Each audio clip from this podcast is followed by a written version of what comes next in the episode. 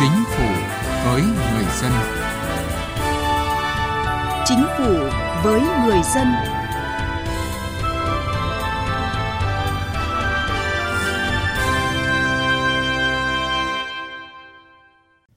Xin kính chào quý vị và các bạn. Thưa quý vị, chương trình Chính phủ với người dân chuyên đề cải cách hành chính hôm nay dành phần lớn thời lượng đề cập nội dung phát triển bảo hiểm xã hội trong khu vực lao động phi chính thức. Cuối chương trình chúng tôi sẽ nói về vấn đề để năm 2020 có 1 triệu doanh nghiệp. Trước hết, mời quý vị và các bạn cùng nghe những thông tin về cải cách hành chính đáng chú ý trong tuần. Quá trình thực hiện đề án cơ sở dữ liệu quốc gia về dân cư không xây dựng hạ tầng mới, các bộ ngành địa phương nào đã có hạ tầng rồi thì tạo sự tương thích với hạ tầng của Bộ Công an để tích hợp các trường thông tin sử dụng tiết kiệm hiệu quả chống lãng phí trong quá trình thực hiện. Đây là chỉ đạo của Phó Thủ tướng Thường trực Chính phủ Trương Hòa Bình tại cuộc họp của Ban chỉ đạo đề án tổng thể đơn giản hóa thủ tục hành chính, giấy tờ công dân và các cơ sở dữ liệu có liên quan đến quản lý dân cư, gọi tắt là Ban chỉ đạo đề án 896 để bảo đảm thực hiện hiệu quả kế hoạch năm 2019 của Ban chỉ đạo 896, Phó Thủ tướng Thường trực Chính phủ đề nghị các thành viên của Ban chỉ đạo, Văn phòng Ban chỉ đạo và các bộ ngành địa phương cần phát huy hơn nữa tính chủ động, tinh thần trách nhiệm, sáng tạo, năng động, quyết tâm hoàn thành tốt nhiệm vụ được giao, góp phần đẩy nhanh tiến độ xây dựng chính phủ điện tử và xây dựng nền hành chính minh bạch, chuyên nghiệp, hiện đại vì nhân dân phục vụ. Để tiếp tục thúc đẩy đạt kết quả tốt hơn trong thực hiện cơ chế một cửa quốc gia, cơ chế một cửa ASEAN và kiểm tra chuyên ngành, Phó Thủ tướng Vương Đình Huệ yêu cầu các bộ, ngành tập trung triển khai các mục tiêu năm 2019. Cụ thể là trong năm nay, hoàn thành triển khai mới 61 thủ tục hành chính trên cơ chế một cửa quốc gia, chuẩn bị thực hiện trao đổi thông tin tờ hải quan ASEAN và chứng nhận kiểm dịch động thực vật với các nước ASEAN theo kế hoạch chung của ASEAN, chuẩn bị thực hiện trao đổi thông tin tờ khai hải quan và CO điện tử với Liên minh Kinh tế Á-Âu và Hàn Quốc trên cơ sở nghị quyết số 27 về cải cách chính sách tiền lương đối với cán bộ công chức, viên chức, lực lượng vũ trang và người lao động trong doanh nghiệp của Trung ương và chương trình hành động của chính phủ. Phó Thủ tướng Vương Đình Huệ yêu cầu trong năm nay và năm 2020, các bộ ngành địa phương phải chuẩn bị khung khổ thể chế để thực hiện cải cách, trong đó quan trọng nhất là xây dựng và phê duyệt đề án vị trí việc làm, chức danh, chức vụ cán bộ lãnh đạo trong các cơ quan, đơn vị, lực lượng vũ trang. Việc thiết kế hệ thống thang bảng lương thì phải thiết kế thang bảng lương nói chung và hệ thống thang bảng lương của các chức danh tương đương trong hệ thống chính trị, tính toán chuyển lương cũ sang lương mới. Ngân hàng Nhà nước Việt Nam vừa ban hành quyết định số 386-2019 về việc công bố thủ tục hành chính bị bãi bỏ trong một số lĩnh vực hoạt động. Các thủ tục hành chính bị bãi bỏ là thủ tục đề nghị xóa nợ đối với tổ chức đầu mối thực hiện liên kết theo chuỗi giá trị, doanh nghiệp nông nghiệp ứng dụng công nghệ cao bị thiệt hại do nguyên nhân khách quan bất khả kháng, thủ tục chuyển đổi hoạt động ngoại hối, thủ tục chuyển đổi sang văn bản chấp thuận trực tiếp nhận và chi, trả ngoại tệ, thủ tục chuyển đổi sang văn bản chấp thuận đăng ký đại lý chi, trả ngoại tệ, thủ tục chấp thuận của ngân hàng nhà nước đối với cuộc điều tra thống kê về tiền tệ và ngân hàng của tổ chức, cá nhân ngoài hệ thống tổ chức thống kê nhà nước và không có chức năng hoạt động ngân hàng. Từ chính sách đến cuộc sống.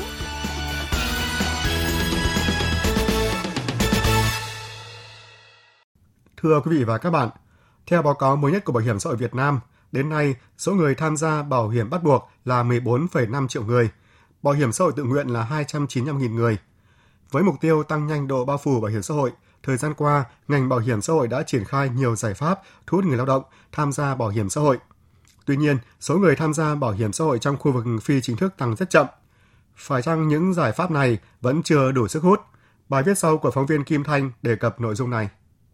35 triệu lao động trong khu vực phi chính thức là khu vực tiềm năng khai thác cho loại hình bảo hiểm xã hội tự nguyện. Thế nhưng hơn 10 năm qua, số lượng người tham gia bảo hiểm xã hội tự nguyện rất thấp. Trong năm 2018, sau khi triển khai nhiều giải pháp như hỗ trợ từ 10 đến 30% tiền đóng bảo hiểm xã hội hàng tháng cho người lao động tùy từng đối tượng, tổ chức hàng nghìn hội nghị tuyên truyền tại các địa phương, tập huấn công tác tuyên truyền bảo hiểm xã hội cho cán bộ bảo hiểm xã hội các cấp. Với nỗ lực đó, Đến thời điểm này, số người tham gia bảo hiểm xã hội tự nguyện tăng từ 240.000 người lên 295.000 người. Nhiều người băn khoăn con số này tăng chậm và có tiếp tục tăng trong thời gian tới. Thống kê của Bộ Lao động Thương binh và Xã hội cho thấy cả nước có hơn 50 triệu người thuộc độ tuổi lao động, trong đó chỉ có gần 15 triệu người tham gia chính sách bảo hiểm xã hội và phần lớn thuộc nhóm có quan hệ lao động. Xét về mặt tổng số, lao động có việc làm chính thức và phi chính thức đều có xu hướng tăng, trong đó khoảng 60% lao động phi chính thức tập trung ở khu vực nông thôn, nơi có nhiều làng nghề truyền thống và các hộ kinh doanh cá thể phi nông nghiệp, các tổ hợp tác. Bà Ngô Thị Ngọc Anh, Giám đốc Trung tâm Nghiên cứu Giới, Gia đình và Cộng đồng cho biết hầu hết lao động phi chính thức không có bảo hiểm xã hội, chiếm tới gần 98%, chỉ có 0,2% số lao động trong nhóm này được đóng bảo hiểm xã hội bắt buộc, còn lại 1,8% đóng bảo hiểm xã hội tự nguyện. Thực tế rất ít người lao động tự do biết đến loại hình bảo hiểm xã hội tự nguyện và nếu biết cũng chưa thực sự quan tâm. Với cái mức thu nhập hiện nay, họ chỉ đủ trang trải cuộc sống thôi thì họ còn phải nghĩ đến ngày mai giữa một cái trước mắt và một cái tương lai thì họ phải lo cho cái trước mắt hơn là họ lo cho những cái tương lai À, chính phủ cũng đã đưa ra rất nhiều những cái đề án ví dụ như là hỗ trợ 20% hoặc là bao nhiêu phần trăm đấy nhưng mà những cái hỗ trợ đó tôi nghĩ là nó cũng chưa thiết thực phải có những cái phép tính rất cụ thể và phải có những cái cuộc truyền thông nói tận nơi tận chốn để họ hiểu rằng là họ phải đóng góp trong khoảng thời gian bao nhiêu lâu với bao nhiêu số tiền thì đến khi về hưu họ sẽ được như thế nào. Hiện tại, Bảo hiểm xã hội Việt Nam có gần 40.000 đại lý thu trên toàn quốc, hầu hết ở các thôn xã, nhưng đối tượng tham gia bảo hiểm xã hội tự nguyện vẫn còn hạn chế. Hầu hết hiện nay là những đối tượng người lao động đã tham gia bảo hiểm xã hội bắt buộc. Như vậy có thể thấy những nỗ lực để đưa chính sách bảo hiểm xã hội đến khu vực phi chính thức chưa được như mong muốn. Nhiều người lao động chưa có thói quen tham gia bảo hiểm xã hội lúc còn trẻ để hưởng lương hưu khi về già. Bên cạnh đó, những người thuộc đối tượng tham gia bảo hiểm xã hội tự nguyện ở địa phương chủ yếu trong khu vực phi chính thức với đặc thù lao động tự do, thu nhập bấp bênh và không bền vững. Ông Lê Quân, Thứ trưởng Bộ Lao động Thương binh và Xã hội cho rằng số lượng người tham gia bảo hiểm xã hội tự nguyện còn ít, một phần là do người dân chưa hiểu được hết lợi ích của chính sách, một phần cũng có nguyên nhân từ chính sách. Vì vậy, phải làm sao để người dân hiểu được lợi ích và tăng được sức hấp dẫn của chính sách thì mới có thể đạt được mục tiêu tăng độ bao phủ bảo hiểm xã hội. Một trong những giải pháp là giao chỉ tiêu về phát triển bảo hiểm xã hội tự nguyện về các địa phương để tăng độ bao phủ bảo hiểm xã hội. Về cái đề án giao chỉ tiêu cho địa phương à, thì Bộ Lao động Thương binh và Xã hội đã làm đề án xin ý kiến các bộ ngành và các địa phương và đã có văn bản để báo cáo Thủ tướng Chính phủ à, về chủ trương để giao chỉ tiêu cho các địa phương. Trên cơ sở thực hiện quy trình là ba bước. Bước một là căn chính phủ sẽ hướng dẫn các tiêu chí chỉ tiêu cách uh, thức xác định các địa phương căn cứ tình hình thực tiễn của mình thì sẽ xác định các chỉ tiêu cần đạt được. Các uh, và sau đó thì chính thức báo cáo và bộ sẽ tổng hợp cùng bảo hiểm xã hội để báo cáo chính phủ để giao và như vậy là quy trình trên dưới dưới lên thì như vậy đảm bảo chúng ta có cái quy trình thực tiễn. Mặc dù bắt đầu từ năm 2018, nhà nước đã có chính sách hỗ trợ tiền đóng bảo hiểm xã hội tự nguyện cho người lao động khu vực phi chính thức với các mức từ 10% đến 30% tùy từng đối tượng. Tuy nhiên, việc chỉ được hưởng hai chế độ là hưu trí và tử tuất khiến cho người dân không mặn mà tham gia. Do đó, nhà nước cần thiết kế các chế độ đảm bảo công bằng trong việc hưởng chính sách cho người tham gia, có thể hình thành các cơ chế khuyến khích hỗ trợ một phần kinh phí, tăng thêm chế độ hưởng lợi cũng như sự linh hoạt trong mức đóng, phương thức đóng. Theo bà Nguyễn Thị Minh, Tổng Giám đốc Bảo hiểm xã hội Việt Nam, phát triển đối tượng tham gia bảo hiểm xã hội trong khu vực không có quan hệ lao động là giải pháp đang được Bảo hiểm xã hội Việt Nam đẩy nhanh nhưng gặp không ít khó khăn, thách thức. Để tiếp cận nhóm lao động này, trước tiên phải cho họ thấy việc tham gia được thuận lợi, linh hoạt với mức đóng và thời gian đóng, khuyến khích họ tham gia bảo hiểm xã hội để đảm bảo quyền lợi cho người lao động thuộc khu vực này. Bà Nguyễn Thị Minh nói. Tôi thấy rằng là chúng ta cần phải thiết kế một cái hệ thống chính sách hết sức là linh hoạt. Tức là có thể đóng trước hoặc đóng sau, có thể 10 năm, có thể lúc có điều kiện thì ta định là 10 năm. Nhưng mà sau này ta có điều kiện ta đóng thêm. Không cầu toàn. Tôi tôi cho rằng nếu nếu mình cầu toàn thì mình sẽ rất khó phát triển được cái tầng đế mà rộng. Vì chúng ta là ờ, hướng tới bảo hiểm xã hội toàn dân mà thì chúng ta phải mở ra uh, giai đoạn đầu có thể là cái mức đóng ít thôi và cái hưởng cũng không phải là nó là lương hưu đúng cái nghĩa, mà nó có thể gọi là trợ cấp lương hưu xã hội. Nhưng tôi cũng thấy rằng là phải xác định một cái cái sản tối thiểu để nhà nước đảm bảo. Sau khi huy động các cái nguồn lực người dân tự đóng không đủ thì nhà nước cũng phải có cái chính sách hỗ trợ. Chúng tôi cũng rất là muốn đề xuất một cái chính sách hỗ trợ là không chờ già mới hỗ trợ, mà hỗ trợ ngay từ khi anh đóng này này.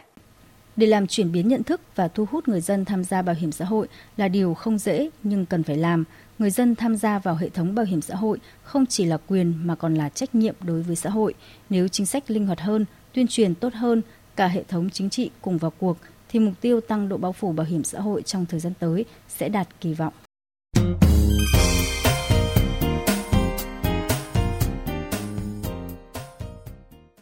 Thưa quý vị, thưa các bạn, ở Việt Nam, lao động di cư chiếm khoảng 8% dân số. Tuy nhiên, đa số người di cư tự do hiện nay không tiếp cận được với các chính sách an sinh xã hội về y tế, bảo hiểm xã hội do thu nhập thấp, không ổn định, thậm chí là nhiều người lao động không hề biết đến các quy định về luật lao động, bảo hiểm xã hội, bảo hiểm y tế. Đâu là nguyên nhân của thực trạng này và cần có những giải pháp gì để tăng độ bao phủ bảo hiểm xã hội cho nhóm lao động di cư? Về nội dung này, phóng viên Đài tiếng nói Việt Nam phỏng vấn bà Nguyễn Thu Giang, Viện trưởng Viện Phát triển Sức khỏe Cộng đồng Ánh Sáng. Mời quý vị và các bạn cùng nghe. À, nhìn nhận của bà như thế nào về các chính sách về bảo hiểm xã hội cho người lao động, đặc biệt là lao động di cư ở Việt Nam trong thời gian qua? với lại cái bảo hiểm xã hội trong mấy năm trở lại đây thì những cái cách nhìn nhận sự đóng góp của lao động di cư đã được ghi nhận họ cũng đóng góp tới 20 hoặc là trên 20% tới GDP toàn quốc. Tuy nhiên thì làm thế nào để với những cái đóng góp của mình thì họ cũng sẽ được hưởng những chính sách về an sinh xã hội để an sinh của Việt Nam trong thời gian xa hơn có thể bớt gánh nặng đi bởi vì rõ ràng nếu như những cái lực lượng này không tiếp cận được bảo hiểm, không tiếp cận được với những vấn đề về an sinh xã hội thì lâu dài khi họ ốm đau, khi mà tuổi già, khi họ không còn lao động được nữa thì đấy cũng lại là một gánh nặng với xã hội. Ý thức được điều đó, chính phủ cũng đã có những bước tiến có những cái thay đổi nhất định. Chúng ta có thể thấy có những cái điều chỉnh về bảo hiểm xã hội tự nguyện, khuyến khích cái bảo hiểm xã hội tự nguyện, có những cái chương trình truyền thông tìm hiểu về mặt luật, đặc biệt là cái luật về bảo hiểm xã hội. Tuy nhiên sau 3 đến 4 năm thực hiện, số người lao động di cư, đặc biệt là lao động di cư phi chính thức tiếp cận bảo hiểm xã hội tự nguyện không đạt được các cái chỉ số đã đề ra. Điều đó cho thấy chúng ta cũng sẽ phải tiếp tục nhìn nhận lại xem là liệu với cái chính sách mà 4 năm trước đây cho rằng thì là ưu việt đó là khuyến khích cái bảo hiểm xã hội tự nguyện để người lao động di cư phi chính thức có thể tiếp cận được liệu đã thực sự đáp ứng được ờ, với nhu cầu của họ hay chưa. Dù những chính sách về bảo hiểm xã hội cho người lao động, nhất là lao động di cư trong những năm gần đây đã có những bước tiến nhất định, ờ, tuy nhiên nhóm lao động di cư phi chính thức tham gia bảo hiểm xã hội chưa đạt được yêu cầu đề ra. Theo bà, ờ, đâu là nguyên nhân của thực trạng này ạ? Tôi cho rằng là nó có mấy nguyên nhân như sau. À, điều thứ nhất là hiểu biết của chính bản thân lao động di cư về bảo hiểm xã hội chưa cao. Mặc dù đã có những trình truyền thông nhưng mà có thể bản thân lao động di cư phi chính thức họ lại cũng không tiếp cận được. À, cho nên họ cảm giác việc bỏ tiền ra để mà tham gia vào bảo hiểm xã hội tự nguyện chẳng có ý nghĩa gì cả. Cái rào cản thứ hai chúng tôi cũng nhìn nhận thấy đó là dường như là cái chính sách nó chưa thực sự hấp dẫn. Ví dụ trong cái chính sách trước đây chúng ta có cái hỗ trợ cho những người tham gia bảo hiểm xã hội tự nguyện theo các cái nước 30% rồi thì là 10%. Tính lao động di cư phi chính thức thì họ sẽ được ở cái mức hỗ trợ là 10%. Thực ra cái điều này nó chưa đủ hấp dẫn đặc biệt cách tính toán nó chưa đơn giản, chưa dễ hiểu để tiếp cận đến với họ. Ở góc độ nào đó thì họ thấy rằng cái 10% đấy không đủ để kích cầu họ tham gia cái à, rào cản nữa đó là vấn đề về thủ tục bởi vì từ chính sách ở cấp vĩ mô cho đến cái việc thực thi ở những cái tầm gần với lại người lao động di cư thì vẫn còn một cái khoảng khá dài. À, vậy làm thế nào để tăng độ phủ bảo hiểm xã hội cho người lao động, đặc biệt là lao động người di cư thưa bà?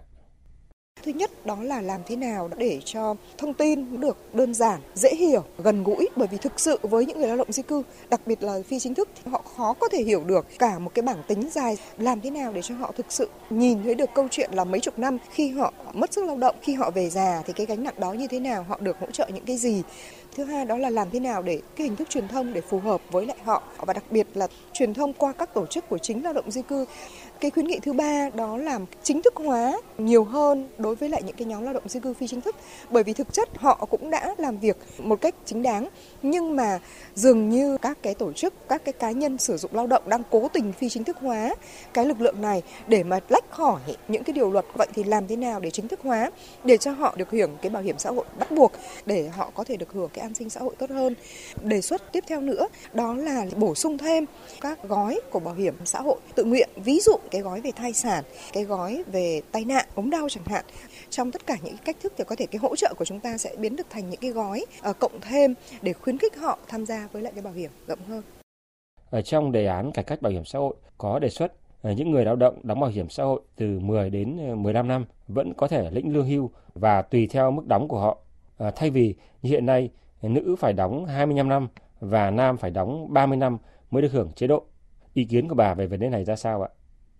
Rõ ràng là chúng ta có cái hỗ trợ này, phân tầng, phân lớp để mà có thể có những cái hỗ trợ hiệu quả hơn. Rồi chúng ta cũng có những cái rút ngắn thời gian để đóng hưởng. Lần điều chỉnh lần trước ấy cũng đã có rất là nhiều những cái nghị định rất là tích cực cho phép đóng ngắn hạn, thậm chí là cho phép đóng quay ngược lại. Tuy nhiên tôi vẫn nhắc lại là làm thế nào để những cái điều chỉnh đó thực sự là hấp dẫn Đôi khi có thể vẫn là chúng ta chi 10 đồng, nhưng cái 10 đồng đó chi cho cái gì để nó thực sự hấp dẫn với lại người lao động di cư thì chúng tôi vẫn thấy rằng nó dường như nó vẫn là một cái nó mang tính trung hạn và dài hạn.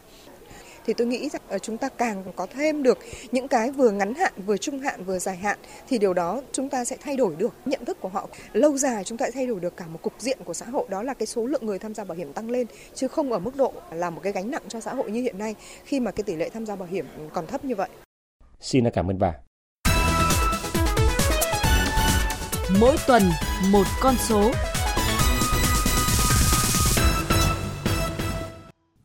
Thưa quý vị và các bạn, tháng 1 vừa qua, cả nước có hơn 10.000 doanh nghiệp đăng ký thành lập mới, nhưng cũng có tới hơn 10.000 doanh nghiệp tạm ngừng kinh doanh có thời hạn, cùng hơn 12.000 doanh nghiệp ngừng hoạt động chờ thủ tục giải thể. Nguyên nhân được các chuyên gia kinh tế chỉ ra là thủ tục hành chính chưa tạo điều kiện thuận lợi thực chất cho doanh nghiệp ra đời và phát triển. Và nếu như không đổi mới căn bản thể chế, mục tiêu 1 triệu doanh nghiệp vào năm 2020 e rằng khó thành hiện thực. Theo Phòng Thương mại và Công nghiệp Việt Nam, năm 2018, 56% doanh nghiệp được hỏi khẳng định không còn chi phí phi chính thức cho ngành hải quan.